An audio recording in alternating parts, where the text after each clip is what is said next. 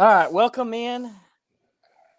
I can't believe this is the last uh, regular season pod, uh, but we made it this far. That's that was a quick ass season. I tell you what, that was. I feel like we were just getting ready for Bowling Green. Uh, Lowe's on a bye week this week. The pod just got a little bit uglier without her. She'll be back next week. Uh, we got an end of the season review. We have a bunch of little categories we're going to talk about. We got a bunch of stuff. We're gonna we're gonna talk about some of the uh, national stuff, coaching searches and coaching frenzy, and and uh, some playoff stuff. And uh, but um, this first part's going to be strictly about the 2021 season. Um, so uh, let's go overall thoughts and give me a give me a y'all give me a letter grade for Heupel this year. Uh, Paul, you can go ahead and start out. So I have in my notes here, like if we're just gonna sum up the season, I think it's the saying of doing what you had or doing what you could with what you had. And I think that's one of the biggest things this season. I mean, Josh Heupel came in, 35 players off the roster transferred, 25 of them were starters off this team. I know we're three and seven, but if you lose 25 of your starters, you're not going to be as successful. Uh, but I gave Heupel a B plus.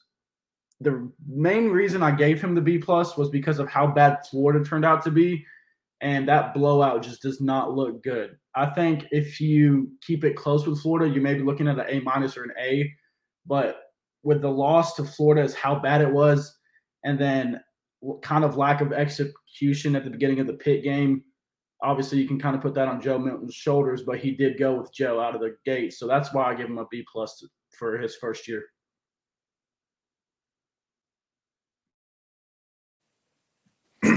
Dr. Go ahead. Uh, yeah, Paul kind of.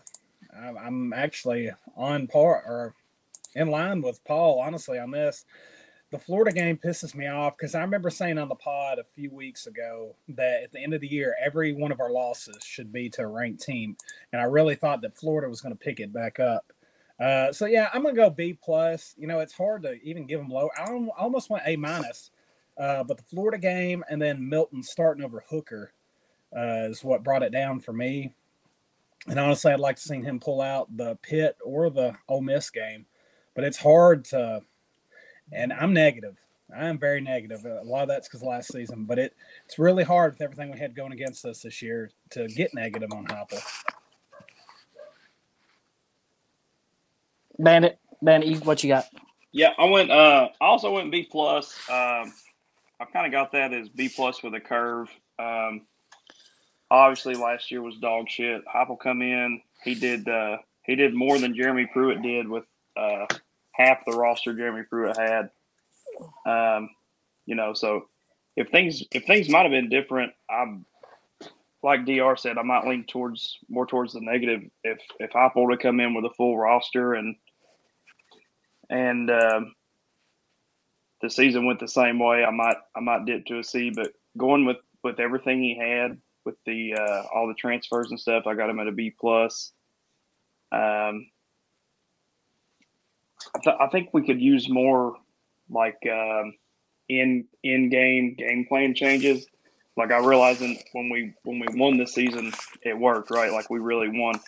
But uh, you know, you look at like the Ole Miss game. Kiffin really changed his entire game plan that he used the whole year during that game, and um, really, I think that's why it ended up being such a low scoring game, and and they came out with the win. I'm honestly shocked, y'all. I, I would ex- I was expecting an A or something from a couple of y'all. I'm I'm I'm, I'm are y'all finally coming around to being take off of the orange glasses? Like I'm proud of y'all. Like I, like I'm shedding a tear. Uh, yeah, I'm in that B minus. A no, I'm in that B plus A minus category. Like I could see giving him giving him an A. Um, what keeps me from that is that he only beat teams that he was supposed to beat, right? And some people say, well, what about Kentucky? Well, I, I, I, will never, I don't care if they're ranked first and they're killing people by 40. Tennessee should always beat Kentucky, okay? Um, he beat everybody he needed to beat. He lost everybody that he he lost everybody he should have lost to, right? So I wish he stole one with like a Pitt. I wish he stole one from like a um, like a Ole Miss. And a, as the season went on, you know that Florida loss looks bad. It honestly does. Another negative that I'm kind of worried about that I'm going to take some score off has nothing to do with really the season. Um, is recruiting. Um, I was hoping him coming in and scoring the points and and would really take control of recruiting. And I, he hasn't had that one marquee recruit yet that we've that just kind of snowball. You know what I'm saying? Like like Butch's one of Butch's classes, he had like Hurd and Barnett and like everything come together. We got like Todd Kelly and all them. Heupel has yet to have that, and I'm I'm a little worried about that going forward. But I was hoping some of the you know the cool uniforms and the and the and you know some of the stuff that he does that I call gimmicks, you know. But I wish I thought that would maybe bring some type of one or two in that. So I'm, I'm going to take some points off that. So he beat everybody. And when was the last time, honestly, that we had a coach that beat everybody he was supposed to be, especially in year one? Like, look, go back and Dooley, Butch, and Pruitt. Their years one did not overachieve. You can make a legitimate case. I, I, I sit here and say that he beat everybody that he was supposed to beat, and then say overachieve. Well, I mean, you can kind of make those arguments yourself, but yeah, going to go with about a B minus. Okay, so uh, we can move on to the next thing. Before we get to the superlatives and all this about the offensive MVP and stuff, so I wanted to talk about like our standings. I wanted to bring this at some time, so I went back and listened to all our pods, and um, I came up with like our picks, and I wanted to shout these out real quick. So, not all of us was on every single pod episode, so I think me and me and Paul was the only ones that was on every episode. So the way I did it was, um, let's say somebody missed a game that was like a Tennessee Tech type. I just gave y'all the win. Okay. So if it was like UT Chattanooga, I gave y'all the win because y'all would have picked them to win, right? So now DR and his picks came in first. I did it by, since we had different numbers, I, I did it by percentage. So DR, you came in first, but there's a little asterisk. I don't think you picked Pitt that week. I think you were out that week. Was he even on the pod for the I don't game? think so. I don't think I was. Yeah. Okay. So what I did, so you went 10 and 0, but but didn't include the Pitt Mhm. uh thing. So I came in second at 10 and 1. I picked um I think I picked Pitt. I, I picked us to beat Pitt. Uh Lowe had 9 and 3, Bandit had 7 and 2, and Paul had 8 and 4. So that's that's what our standings. I'm actually surprised. I went back and heard this. Eight and four is good. I thought it was going to be like five and like twelve. Well, I, I actually can't believe you picked Bama against us. Like I thought you would pick. Now you picked Georgia, and I think you picked. Uh, now Bandit had Florida beating us, but he had Ole, Ole Miss. We had us beating Ole Miss. Wait, Uh, wait. I have way more losses than that because I picked us to beat Florida. L. I picked us to beat Ole Miss. L. I picked us to beat Georgia. L. I picked us to beat. Uh, who was our other loss? um, Pitt. Pitt. Pitt. Yeah, I beat. Yeah. Yeah, five. Yeah. I think that's, That's four. four. That's four. Pitt, Yeah. Florida, Ole Miss, Georgia. Oh shit! That's, I got- Yeah. that's four. Cool, cool, cool. So Dr. won the Dr. based off percentages. Now, but let's be honest, Dr. Who would you have picked, Tennessee or Pitt that game? Like, be I would. honest. I picked Pitt. Okay, okay. Yeah. So he would have went probably 11 and 0. So he smoked us there for a game or two. But I thought that was pretty cool. Okay, so uh, we can move on. So let's go to the first uh, category. Let's go uh, your your offensive MVP. And just a side note, probably everybody could agree that you know Hooker was probably our number one guy. But just for entertainment purposes, I told everybody to pick somebody different. So if you get on Twitter and you see one of us pick something you didn't like and then argue, just know that we're just doing it for entertainment. So we're each picking something different. Paul, you're up, buddy. I, I've been on Hendon Hooker's nutsack, quote unquote, all year, so I'm gonna stay there. Uh, we in the group chat. I do want to tell everybody that's watching in the group chat. We all kind of had like, uh, hey, who wants to say Hooker? Because you know Hooker's gonna be one of the top answers. Obviously, I said I'd like him because I've been on his nuts all year, and I have. Uh, I got stats for his final like season totals, he was 180 of 261 for 69% completion percentage, and he threw for 2,567 yards, 26 touchdowns, and something that was super refreshing this year compared to the last guy who played quarterback, that he who shall not be named. He only threw three interceptions. I'm pretty sure the other guy did that in a game. So super huge improvement. I'm glad he is here, and I hope he stays next year. For MVP, it's not a player, but I mean, I'm, I'm gonna have to go Heupel. His play calling, it's fantastic, man, and uh, he did something that Pruitt wasn't doing, and that was bit bench the terrible quarterback, and give him a raise for that after what I've seen, honestly. Um, you know, there were some games I thought he was uh, not as prepared, I guess you could say, for lack of a better term. But overall, man, I love the play calling. Uh, for offensive MVP, I took the O line. Uh, coming into this season, I figured, you know, one one of the places we this team could be hurt would be quarterback. Um, Hooker ended up being the bright spot there, but then um, you you look at depth overall. O line was a spot of concern. I mean, obviously linebacker was the biggest, but um, O line was a spot of concern with depth. Uh, went back and checked some numbers. Hooker got sacked 34 times um, this season, um, but which he only played in 10 games, so that's you know 3.4 sacks a game. Um, but really, it felt better than that. Um, I felt like this old line performed good all well going back and looking at some of their better stats on uh, uh, pro football, um, we averaged uh, 3.07 yard, and this is on plays that are credited to the O line. I don't know how they go through and pick that apart, but on plays credited to the O line, we picked up 3.07 yards per play. That's seventh in the country. And um, on standard downs, uh, one, uh, you know, first, first, second, third down, we picked up 3.12 yards per play. That's third in the country um, on how they rate that statistic. And then another cool stat they do is stuff rate. So um, r- rushing yards or rushing play stopped at the line was 13%. So 13% of our rushes, only 13% of our rushes didn't make it past the goal or the line of scrimmage. Um, and that's 14th in the country in that statistic. So before I get to mine, there's a little bit of breaking news. So Marcus Freeman, which is the defensive coordinator at Notre Dame, he's been hired as the head coach at Notre Dame. Uh, some people thought that that was a Luke Fickell um, definite hire. I've never heard of this guy. I don't know anything about him or, or whatever, but uh, looks like Notre Dame is ready to move on from Brian Kelly after him leaving LSU. We'll talk about the coaching thing in just a second. Just thought I'd bring that up. Okay, so my I like uh, my MVP. I like is Cedric Tillman.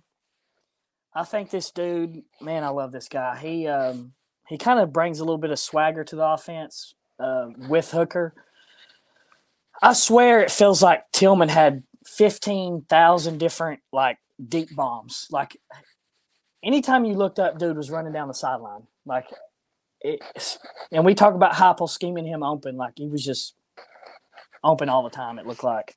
Um, there's a stat I saw. I love and I hate it.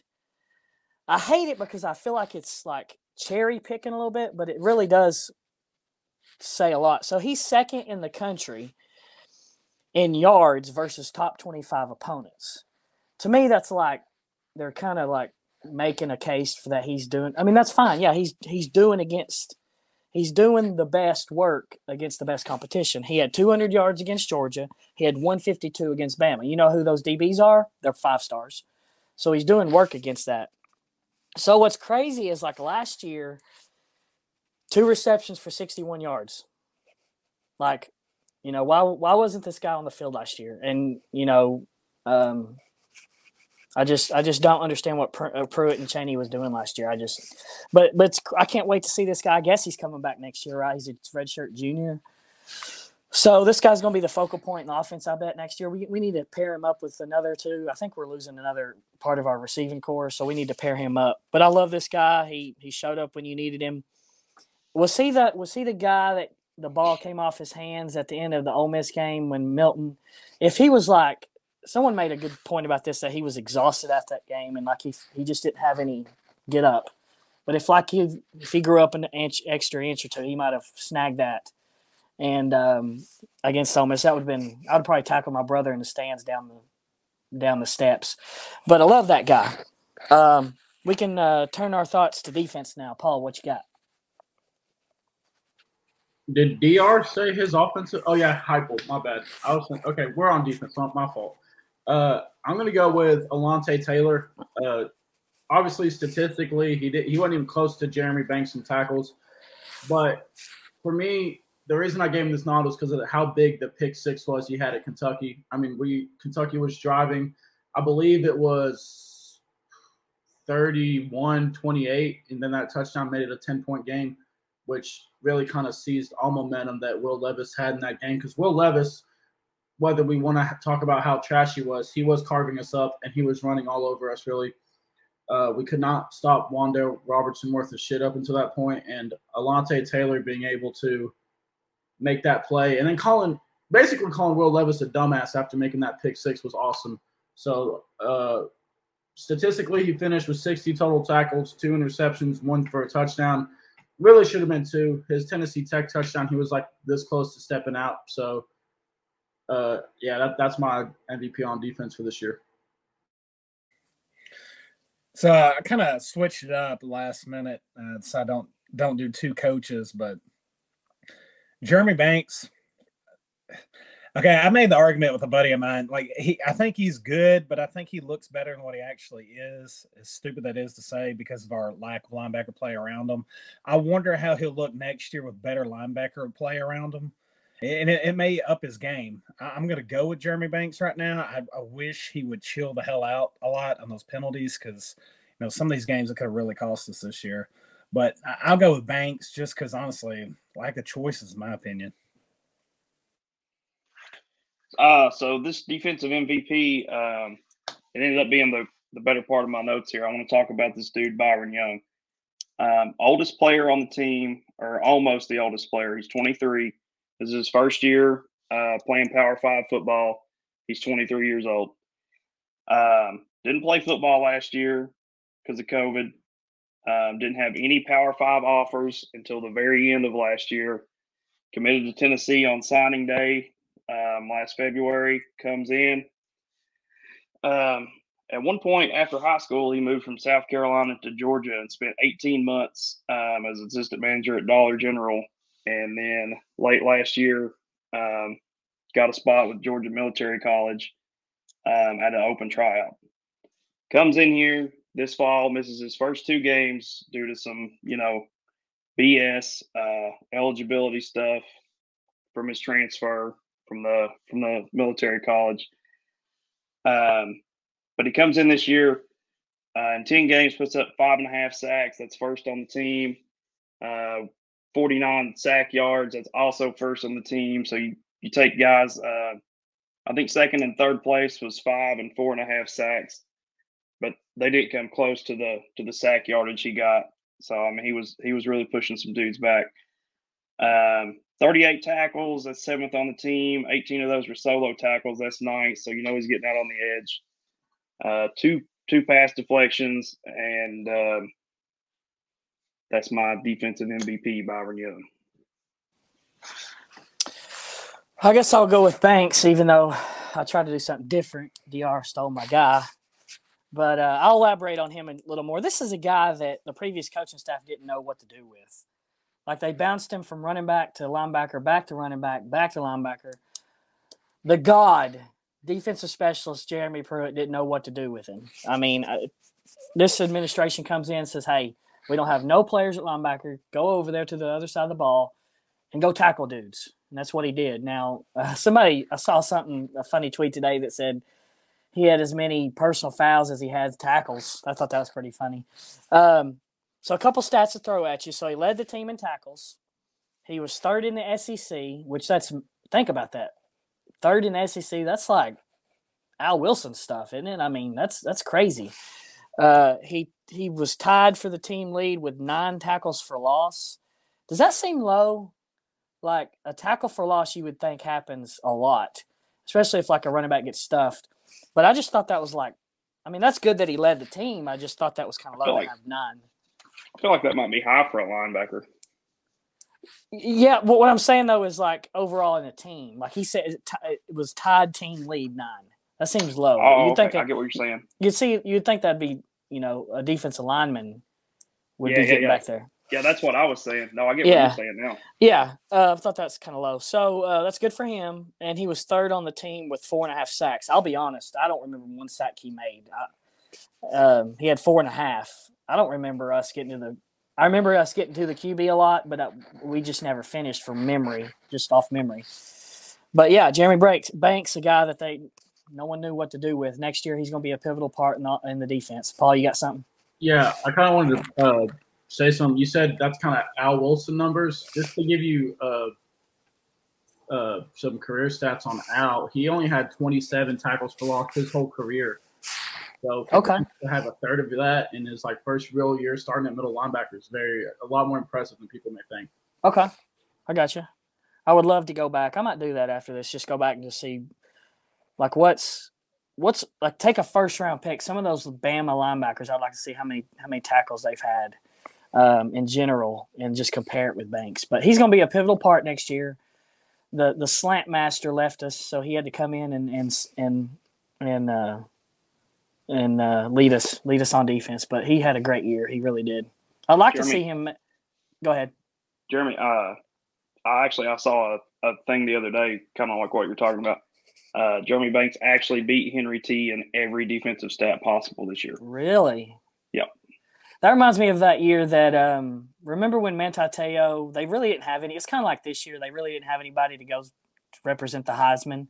Manti Te'o went like uh, AJ Johnson beat him in basically every category except for interceptions. So that's that's pretty funny right there. All right, so uh, we got offensive MVP, defensive MVP. Let's go. Some of your favorite uh, moments of the season, worst moments. We'll just package that in a in a deal right there together. Favorite and worst. So my worst moment, I'll never mind, I'll do favorite first.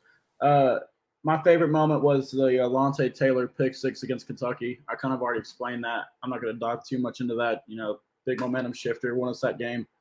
My worst moment was the Jimmy Calloway drop against Florida, fourth and five. I mean, we had just compl- it was a long ass drive. We're on Florida's 30. He has probably a touchdown in front of him. We're only down 24-14 at that point. If he catches that, he probably walks in the end zone. And then it's 24-17 and we don't lose. We probably wait, no, it's 24-21. We're only down by 10. So we probably don't lose that game by 24. And who knows, we might come back and win. But that play to me shut the whole all momentum we had in that game. Well, Paul took my worst. I'm with you on that. I, my favorite was Joe Milton being benched. I, I don't like watching him play. He's like JG for me. I, I just don't enjoy it. Um, he's more fun to watch than JG, but that, that turned the whole season around. Him being benched. Maybe he can come back next year or or whatever he wants to do and improve. But uh, yeah, worst moment is both Calloway drops because there was another one that he it was like a third down, I believe, and uh, he dropped that. And that again, you don't know what's going to happen. You know, we got a mental block against Florida, but God, hold on to the damn ball. And you don't know what happens that game. Florida sucked. They sucked, and he couldn't hold on to the damn ball. I'm getting pissed off thinking about it. There's certain plays in my Tennessee career, and this is why I'd stay negative, that I will not let go. The 2018 game, Austin Pope, when he fumbled it in the end zone I was sitting in, that pissed me off. Uh, Daniel Lincoln against Alabama in 09, you know, he, he couldn't kick it above fence post that game. Um, JG against Bama 19. JG against Kentucky. Just any time JG plays. But man, hold on the damn ball. And you don't know what happens that game. You look you may be looking at a totally different freaking season. I'm telling you, that right there just gets me worked up. And you never saw him again rest of the year, thankfully. All right. Um, for my favorite moment, I've got um, the fact that we led every game at some point. Um, I went back and looked. That's the first time we've done that since 2015. Um, obviously, you look at the eight wins. We you can you can quickly see when we led, but the five losses. Um, Pittsburgh, uh, end of the first quarter, it was uh, ten to nothing and pretty much I went through our five losses and I tried to break it up between like uh, you know uh, when when I felt the best about the lead, and then uh, on the on the opposite side of that, when it was kind of like clear that okay, this we're not going to win this. So uh, end of the first against Pitt was ten to ten to nothing. We throw an interception with four minutes and fifty two seconds in the fourth quarter. Pitt's Pittsburgh pretty much knees it out. You know, maybe there was a chance if we would have stopped them on one first down, we could have got the ball back with trash time left. But um, so Pitt, Pittsburgh was a game until four minutes left. Florida, we're up 14 to 10 in the second quarter. And then towards the end of the game, it was uh, two minutes left in the third. They go up 31 14. It was kind of clear it was over at that point. Ole Miss, 9 to 7 in the first. Neyland's rocking. And then you got Milton running out of bounds with three zeros on the clock, 31 26. Not going to win that one. Bama up 14 to 7 into the first. And really, this is the latest I can remember us hanging around with Bama for a long time. Uh, I uh, didn't didn't really call that one over myself until 12 minutes left in the fourth quarter when Bama went up 38-24. Very next possession, we throw an interception. Then the Georgia game, 10 to 7 into the first. Then uh, they go up 24-10 with 30 seconds left in the first half. Um, so favorite moments, the fact that pretty much every game you it was a game. I feel like about nine out of twelve. No, I guess it would be seven out of ten games last year. I didn't even watch past halftime. There was no point. Um, pretty much every game this year, uh, you never really had a point to turn your TV off until you know maybe late in the fourth quarter. And uh, I guess you could look at those and and and see a best and a worst moment in each of them. Uh, those five losses, but for the top worst moment, I've got uh, Hooker going out late in the fourth quarter against Ole Miss and Joe Milton running it out with triple zeros. Really think if Hooker stays in that whole game, we probably pull that one out, but that's why it's the worst. Uh, those are those are all pretty good. Um, some of my favorites. I mean, I no one's going to say this, but I just think I, I like Thursday night openers. So getting ready, you know, we're we're playing before everybody else, getting hyped up. You know, I think I worked like a half a day that day, and we you go you go to the stadium, Bowling Green. Like I know that's the game itself wasn't you know one of my favorites, just going tailgate and all that. Um, another favorite I loved. That's one of the best tailgates I had was Ole Miss. Uh, it was a night game. We had all day. Dr came in. A bunch of people came in. Like everybody was there. That was it was most fun. One of the most fun tailgates I've ever ever witnessed. Um, being in the game with Bama for three quarters was pretty cool. I thought until all hell broke loose. I legit thought we were going to pull that shit out. Just the way the game went, like shit was just happening for us. And then bam, fourth quarter happens. Uh, Dr's right on some of the worst. The third down across with the drop ball. You, yeah, um, that's the that's the game where I didn't get my um, my barstool hoodie and I pitched a fit because um, they didn't cover at the end. Um, some of the some of the worst now.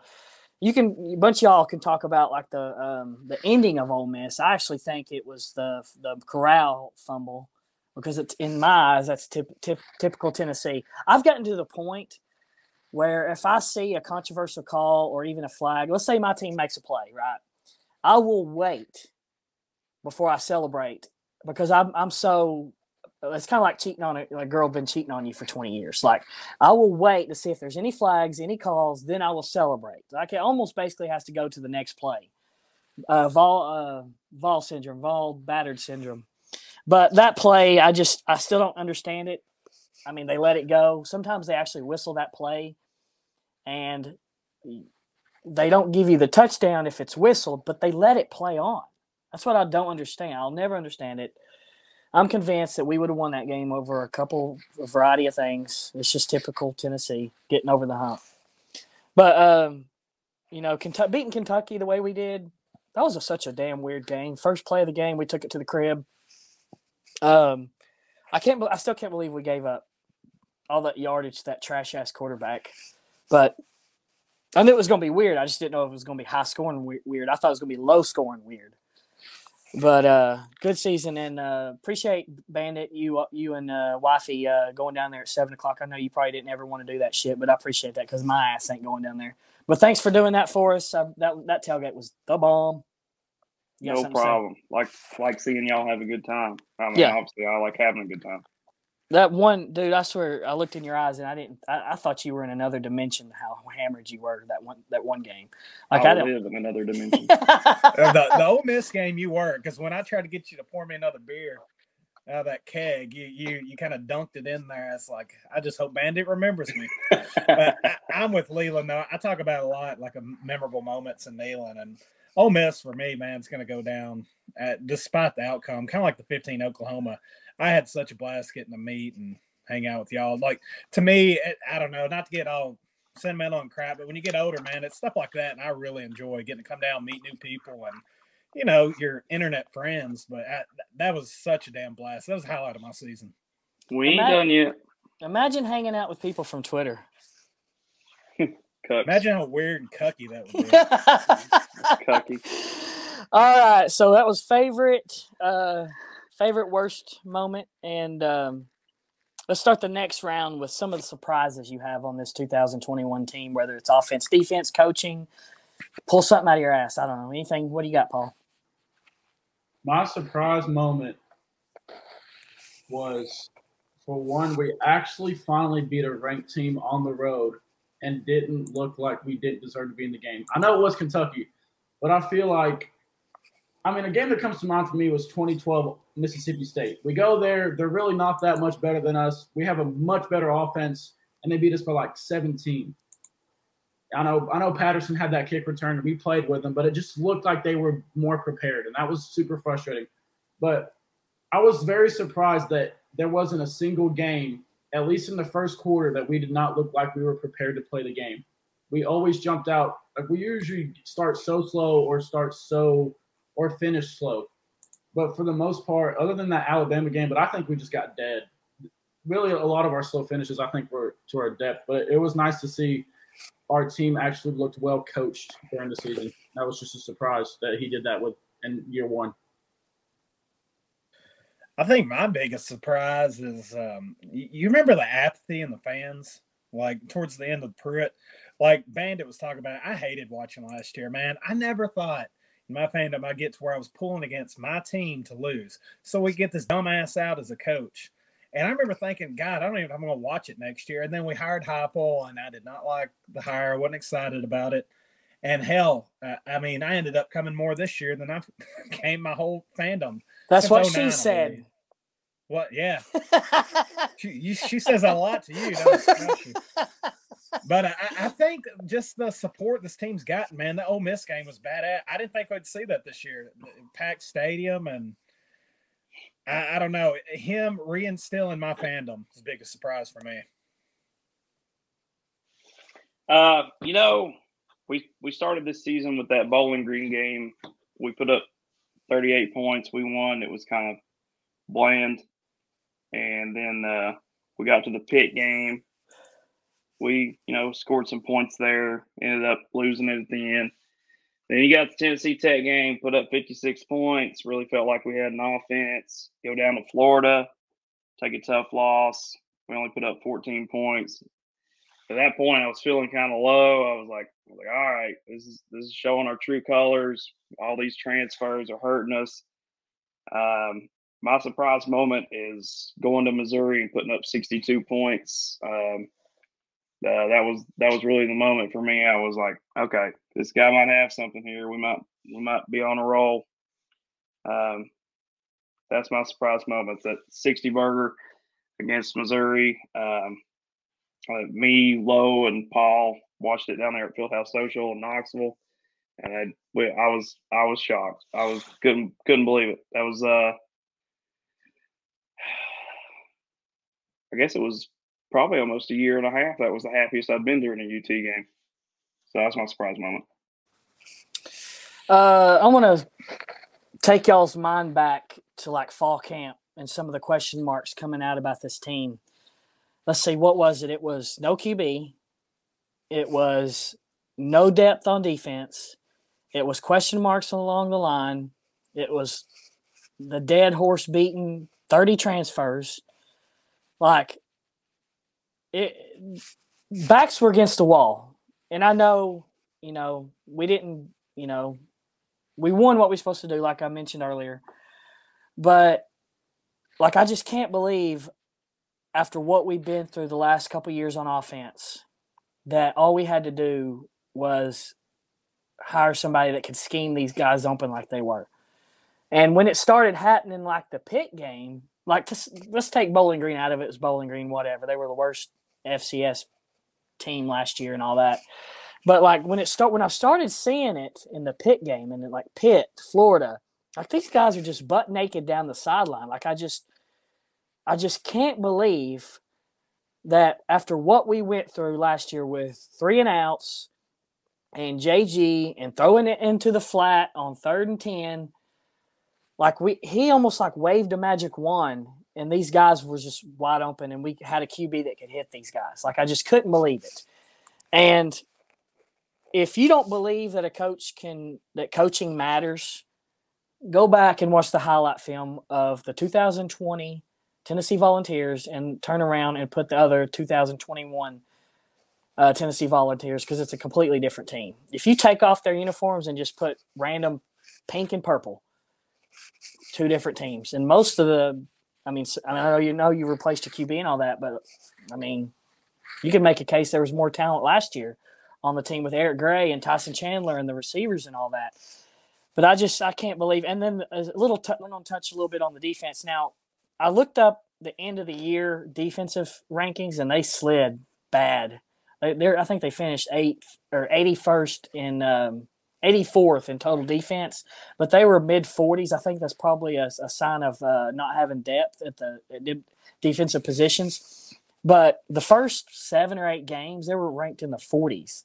And again, Mr. Defensive Genius, their defense was ranked what? It was like in the 70s or 80s by the time the whole, whole entire last year. But uh, and I said it a thousand times, it was duct tape and um, and, and you know super glue that we had on defense. He just put Tim Banks and them put, and I've always said, I said Heupel Heupel can win here with two things. He can if he if he if he can develop a quarterback, he always has a chance. Let somebody else worry about the defense, and let's get this defense going. And that's what he did this year. But I just can't believe after all that, after all we've been through since Dobbs, that the offense was the way it was. And I'm I can't wait till next year, and we're going to be doing the same thing. Uh, any anything else before we get to the next round? To this point, okay. So I thought this was a little fun. I wanted to do this. So it's it's obviously way too early to be predicting stuff. But let's just do it. It's to be fun. Um, let's give an early 2022 prediction just based off, you know, who you know is coming back. Um, we obviously don't know any freshmen or recruits or anything like that. And then we do know the schedule for next year. So let's do a quick uh, early 2022 prediction. I'm gonna I'm gonna go with nine and three. Uh, Bama and Georgia are going to kick our ass, and we're going to either lose to Florida because they're Florida, or we're going to lose to LSU because we're Tennessee, and that that's my prediction. Yeah, I'm going to go eight and four losses to the usual three in LSU. I've got us nine and three. I uh, really look forward to that revenge game against Pitt. Definitely making that trip. Um, I've got us nine and three losses to Bama and Georgia. I've got uh, Florida and LSU as toss ups. I think I think we win one of those, lose the other. Um, there's no way they both made good enough hires to both beat us in the first year. Either uh, Billy's going to fail his first test, or Brian Kelly's going to cuck walk. Uh, this schedule really sets up nice if you just break it down. Um, after Bama, you have UT Martin, Kentucky, Missouri, South Carolina, and Vandy with Georgia sprinkled in. You have a bye week before LSU. Yeah. Uh, a little side note: I know me and Dr. Dr's talking about this, but let's do like a one big, like we don't all have to go together and all that, but let's at least get tickets together for LSU Bandit. I'm definitely going to make it. That's a bucket list item. Um, I hope it's at night so we can get extra drunk and get and get in fights with LSU fans. Um, but think- that's a I think bucket list. what? I think it's early enough in the year that it probably will be at night. October 8th. Yep. Um, so that's a bucket list item I've always wanted to go. I think they, what do they go to the West Stadium like every six years? It's ridiculous how the stadium play, how the schedule plays out. But I'm never going to pick us against uh, Florida, so that's a loss. I have us nine and three, Bama and Georgia. Um, Pitt graduates their NFL quarterback and like 20 something seniors, 27 seniors. Even though it's away, I'm picking us to win. So in hindsight, we could be three and zero heading in into the Florida game, which is going to be winnable. I'm just not going to pick them. I have us at nine and three. Obviously, it's going to lot take a lot. You have to beat the bottom feeders like we did this year. You know, SEC's weird. Like you're not always going to beat the bottom feeders, um, but none of them are good. Like I'm trying to. I'm trying to come up with a loss with them, but you know, Missouri, South Carolina, Vanderbilt, and Kentucky. Like Kentucky might be decent, uh, but it's in Neyland. They've won there once in 30 years or something. But I got nine and three. Hope that'd be a great year. And how you want to see this trending up? You want to keep Dooley and Butch. It was like this, and then they got to a point where it was like leveled out with Butch. You want to you want to continue to see that climb going forward. But I have us at 93. Uh, the last time Kentucky played us at Neyland, they beat us. Yep, that was the JG two pick game. I left one of the earliest I've ever left at game. All right, so all all Vol stuff is behind us. Anything on the 2021 season? Anything at all last up? Bandit. Um, uh, Lonte Taylor and Velus Jones, uh, both going to the uh, Senior Bowl. Good luck for them. Be sure to tune in on that. And Um, Alontae, Alontae Taylor is not playing in the bowl game. I know people sometimes get mad at this, dude. I don't care. Like you know, uh, he wants. He doesn't want to get hurt. You know, go make that money, dude. I'm not. I'm not too butthurt over stuff like that. Um, 20, uh, 2021 fall season. Uh, congratulations to the dude Paul Leatherman for uh, getting engaged. Paul, Right. Congrats, I Paul. can't wait until Paul loses his virginity. Dude, wait forever. what? so long. I even offered. I was like, "Look, you can even stick a finger in my ass if it'll make you let me happy." That's how JD JG did it. Oh my god. Playing time, so whatever works. Uh, okay, so all Vol stuff behind us. Um, we're still going to do a basketball pod, I would assume. We're going to touch some stuff going forward on bowls. We're going to do a, ball, a football uh, bowl pod coming up. We're going to touch some touch on some stuff on the uh, national stuff, playoff, and all that. Okay, so what are y'all thoughts on the coaching carousel? What are y'all thoughts on uh, Lincoln Riley, Brian Kelly? Um, do you think it's? Do you think they did them wrong? Do you? You know, I'm going to throw this at you. At you. This kind of goes with our question last week with Mullen. What, what did you think about um, Brian Kelly's uh, speech to his team? That was four minutes. He had him come up there at seven o'clock. Uh, it, it, it was it was timed under under you know five minutes. He then he got on the plane and left and went down to Baton Rouge. What? So just touch on all that just a little bit. So uh, Paul, go ahead. So, in my notes, I have three statements, and I'm really not even going to break them down. Lincoln Kiffin Oklahoma. Kelly made a good decision. LSU did not. And Napier is a terrible hire, almost Butch Jones esque.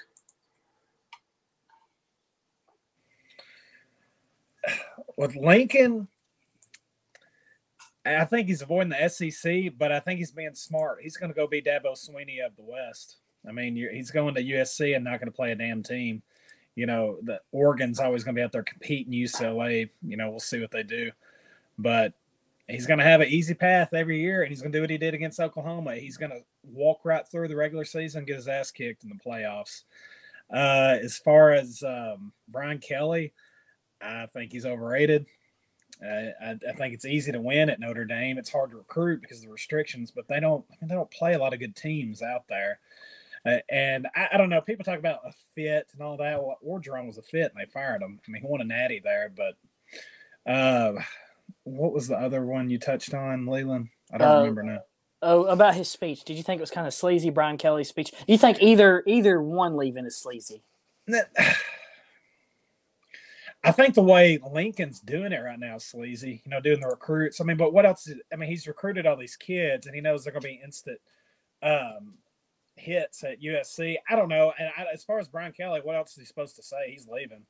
You know, it's hard to go tell somebody goodbye, and he's not going to take questions. They're not going to. He's not going to sit there and ask them their opinion to change his mind. So, unfortunately, it's part of football. I mean, Leland, you brought it forward. It's same as players leaving, honestly. You know, except for the coach who's getting paid way, way, way more. But uh, I don't like it. It's just part of it, though. Yeah, I mean, looking looking at the final contract details, uh, you know, I don't I don't blame Lincoln Riley a bit for leaving. Um, like Dr. said, he's going to have it easy where he's at. Um, does USC make the playoffs? I don't I don't know. I think just like it was hard for Ohio State to get into the playoffs the last three or four years, even when they did, you know, only have one loss. I think the Pac-12 will have that same kind of a feel over the next couple years, even if Lincoln Riley is going uh, 11 and one or uh, 12 and one at um, USC. Uh, I think Brian Kelly's a punk. He just has that feel. Um, just going going through all the Brian Kelly horror stories online over the last couple days, and there are a shit ton out there. Um, don't think he's a good dude at all. Never met the guy. I, you know, personally, I have, I have no no reason to say that, but from what I've read online, I don't think he's a good guy at all. Um, I think he'll get exposed at LSU. Um, oh, there's one more thing I was going to hit on. Um, oh, you broke the news earlier on here um, uh, about Notre Dame hiring. Who'd you say they're DC? They're moving up their DC. Yeah. Um, gosh, I can't. I, I can't see Oklahoma going out and getting Brent Venables over Luke Fickell um, if Notre Dame didn't pick him up. I thought I thought Notre Dame would be a lock for Luke Fickell, Um, so I I would look for Luke Fickell to Oklahoma. That's all I got. Um, I I think um, Riley did a good thing. I think he's trying to avoid the SEC. I call him scared. I think it's smart because you know if you go to an SEC school by year four, you're in the West. Uh, you know, you go eight and four one year, maybe ten and two one year, and then you you know you lose your QB or something, and you go seven and five, you're probably on the hot seat. You know, at USC he can go ten and two every year with you know Oregon as his main competition, and they'll build build a statue for him. Now, I don't. I, I think he did smart by leaving, but on the flip side of that, I think Brian Kelly's stupid. Um, he's not in a conference.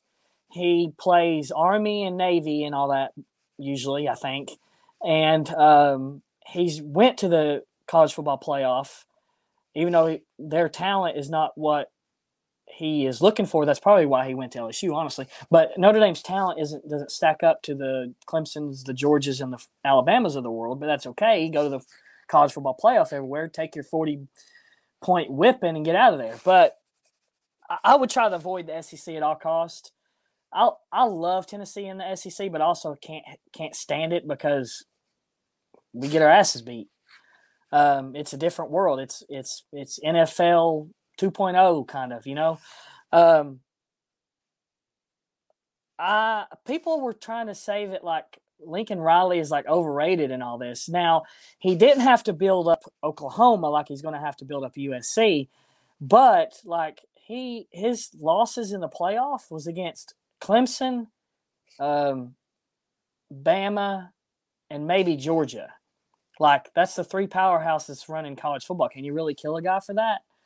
Um, I'm interested to see um, what he can do when the program's down, and it's not like Bob Stoops had that thing elevated for years. Now about the speech and all that, if they're sleazy, dude, they know if you're a recruit, you know your your coach can leave at any time. I just don't. This is a different world. Like there's no feelings that should be involved. There should be no. I know he begged you to come and you signed the dotted line, but you should know ahead of time that that they could leave.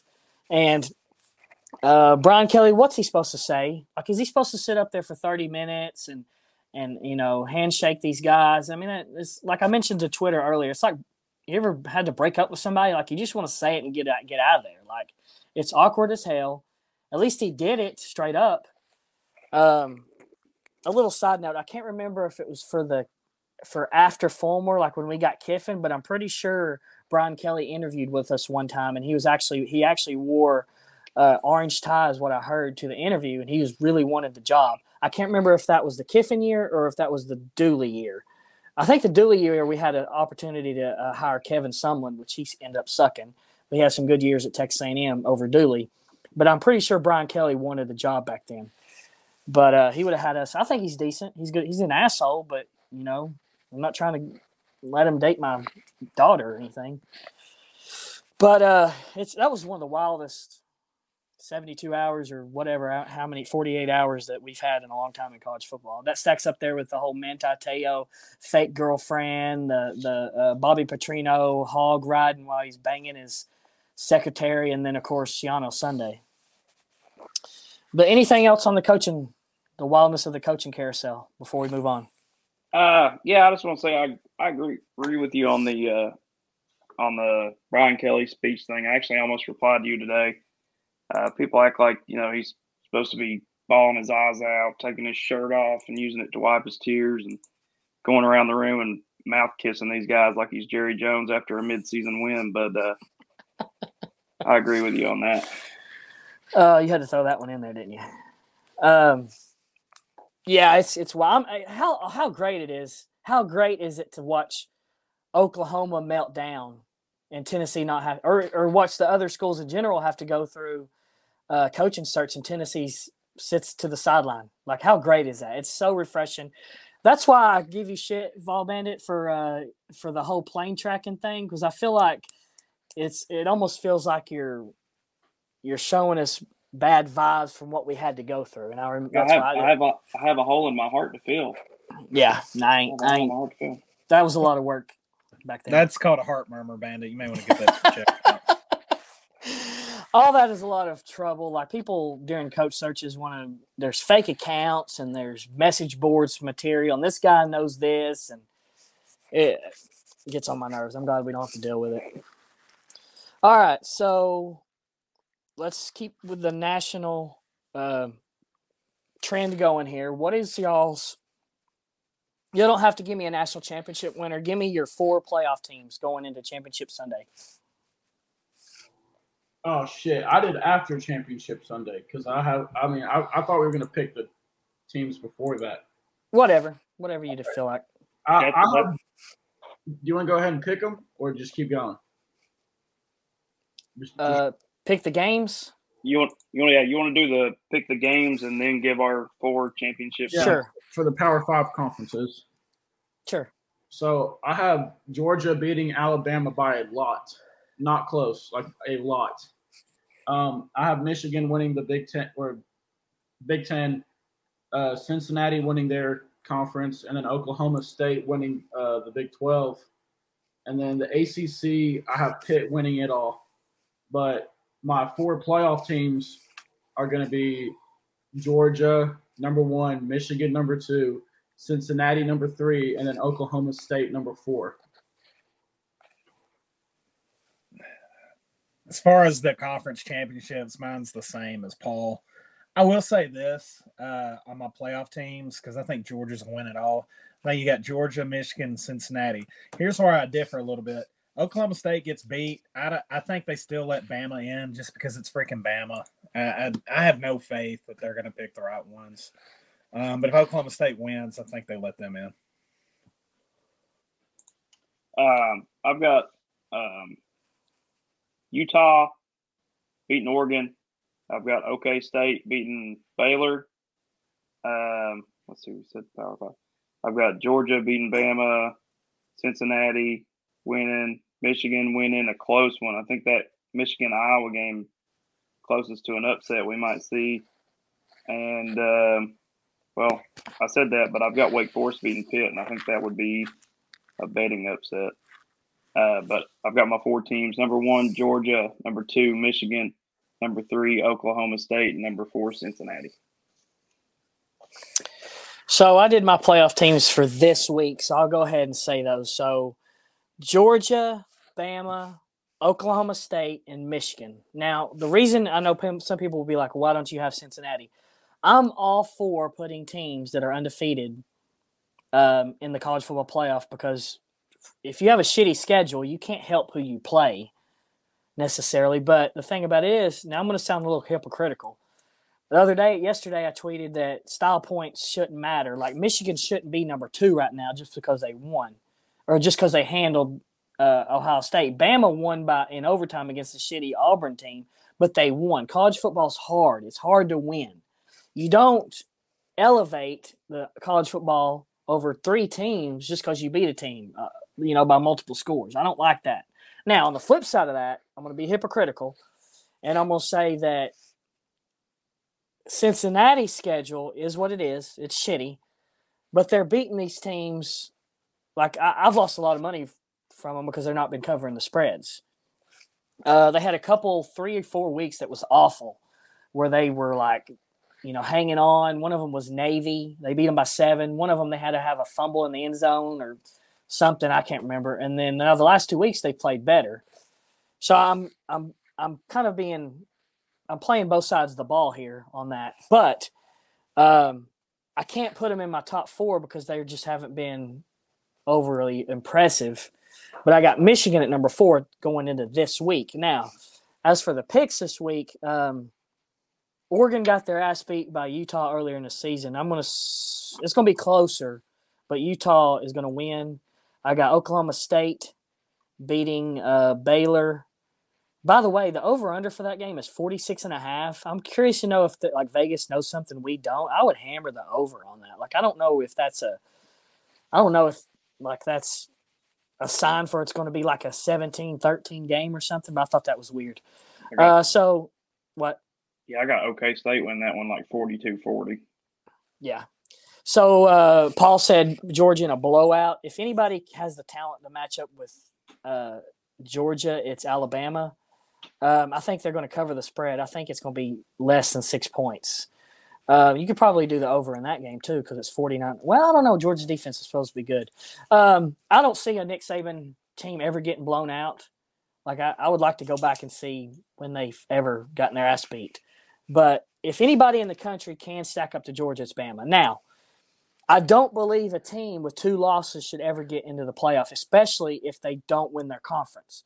So, in my eyes, this should be an elimination game. Now, vote, uh, the playoff committee has known to pick teams based off their name Ohio State, Clemson, and Alabama. They love them, they suck them off, right?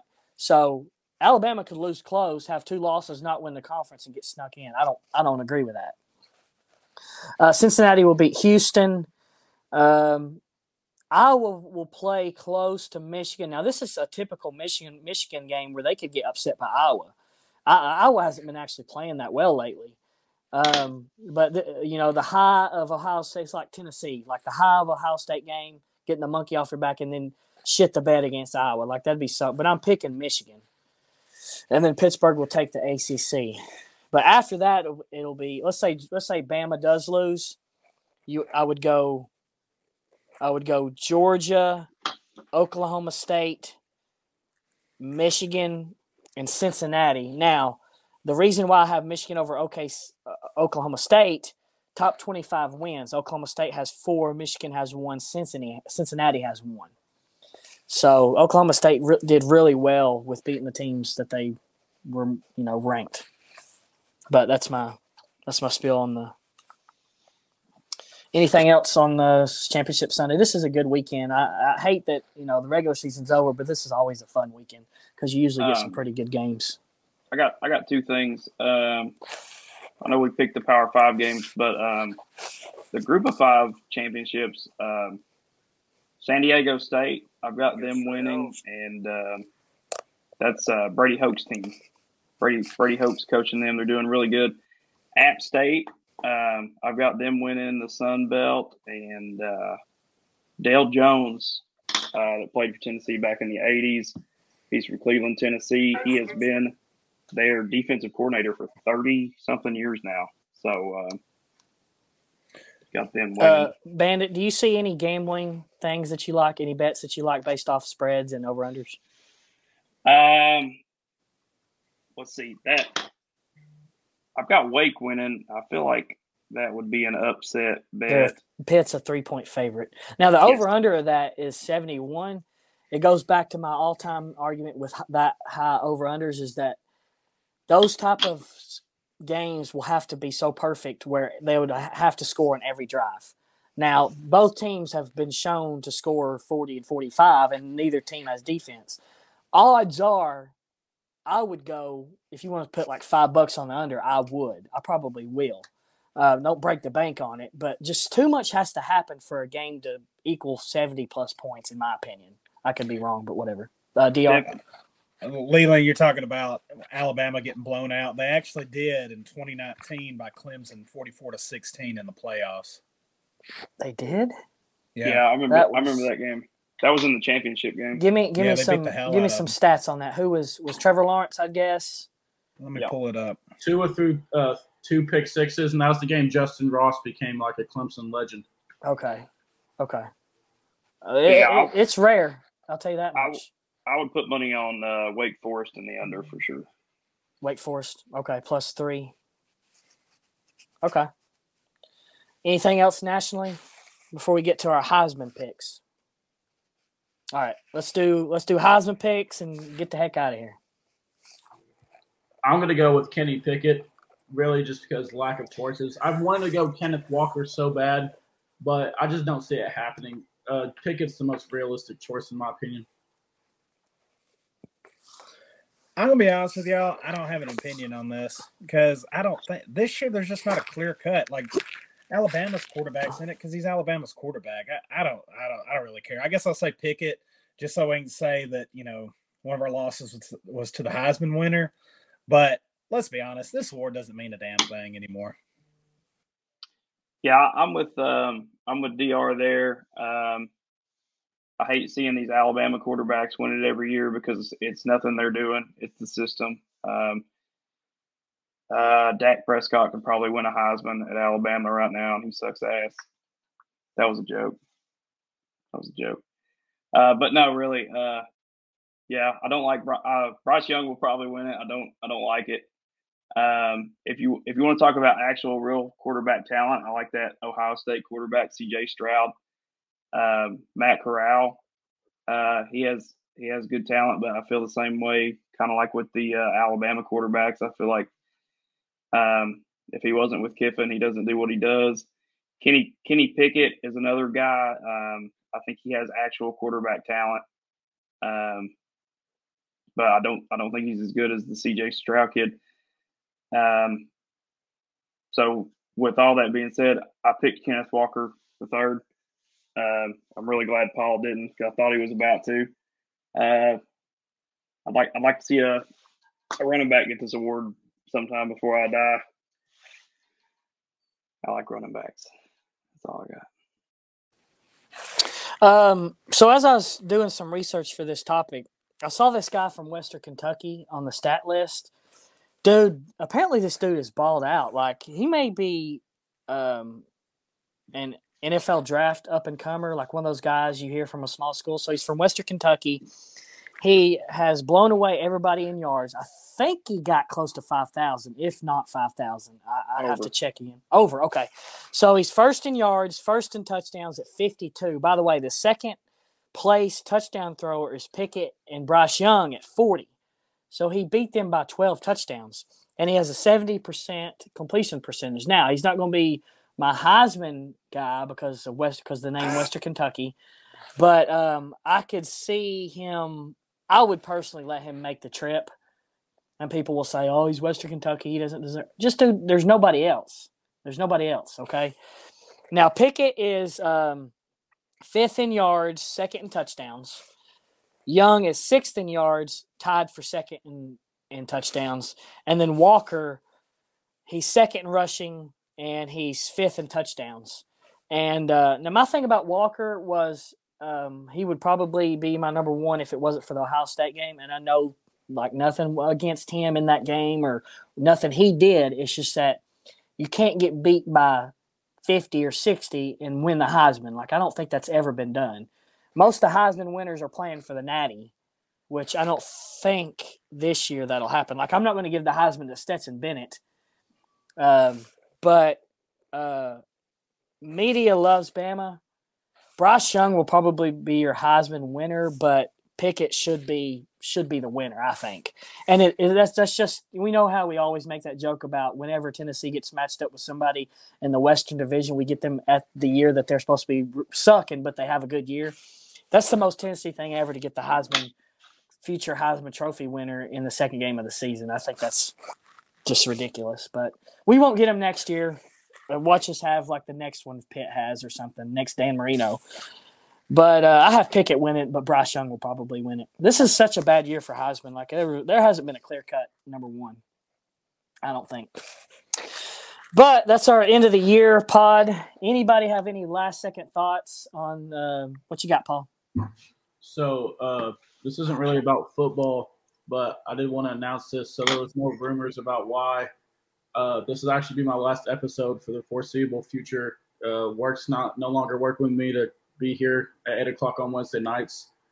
Uh, I do want to thank Bandit and uh, for just recruiting me into this. It's been a blast. I don't want to leave this. Like I'm holding back tears, trying not to like cry on the pod. And uh, Leland, Dr, and Lowe, you guys have become like a second family to me. I always look forward to seeing you guys at tailgates, and I've I've loved everything that we've done so far this season. It's just like planning a wedding, you know, trying to get into my adult life. I'm only 21. I have to work as much as I can, especially while going to school. So this is going to be my last episode for the foreseeable future. So I just wanted to say that. Damn, bro, I didn't uh didn't realize that was your last one. I wish I knew about that. I um anytime, dude, you're free. You're more than welcome to come on. You can. We'll figure something out. We'll we'll get you on somehow. I think. Yeah, I don't think long I don't, time till next football season. I don't think this don't, will be your last. Don't one. rule yourself out. Yeah, or give them the middle finger and say, "Hey, I got a ATV rules." But I understand, buddy. Congrats on your engagement, by the way. Um, y'all had a. I could tell that. Well, you got hammered, but I know that you and your girl probably had a blast. We had a blast with y'all. Again, thanks, Bandit, for bringing us on. This has been a blast. I look forward to every Wednesday to this, uh, talking shit with y'all. Uh, but we're going to keep it going, do a basketball thing, and uh, go from there. But anybody has any last? I feel like I talk talk this shit up, but uh, anybody has any last thoughts, Bandit? I uh, love you, Paul thanks for coming on, buddy. Uh, like Leland said, you're always welcome back. All right, let's head out. Go Vols.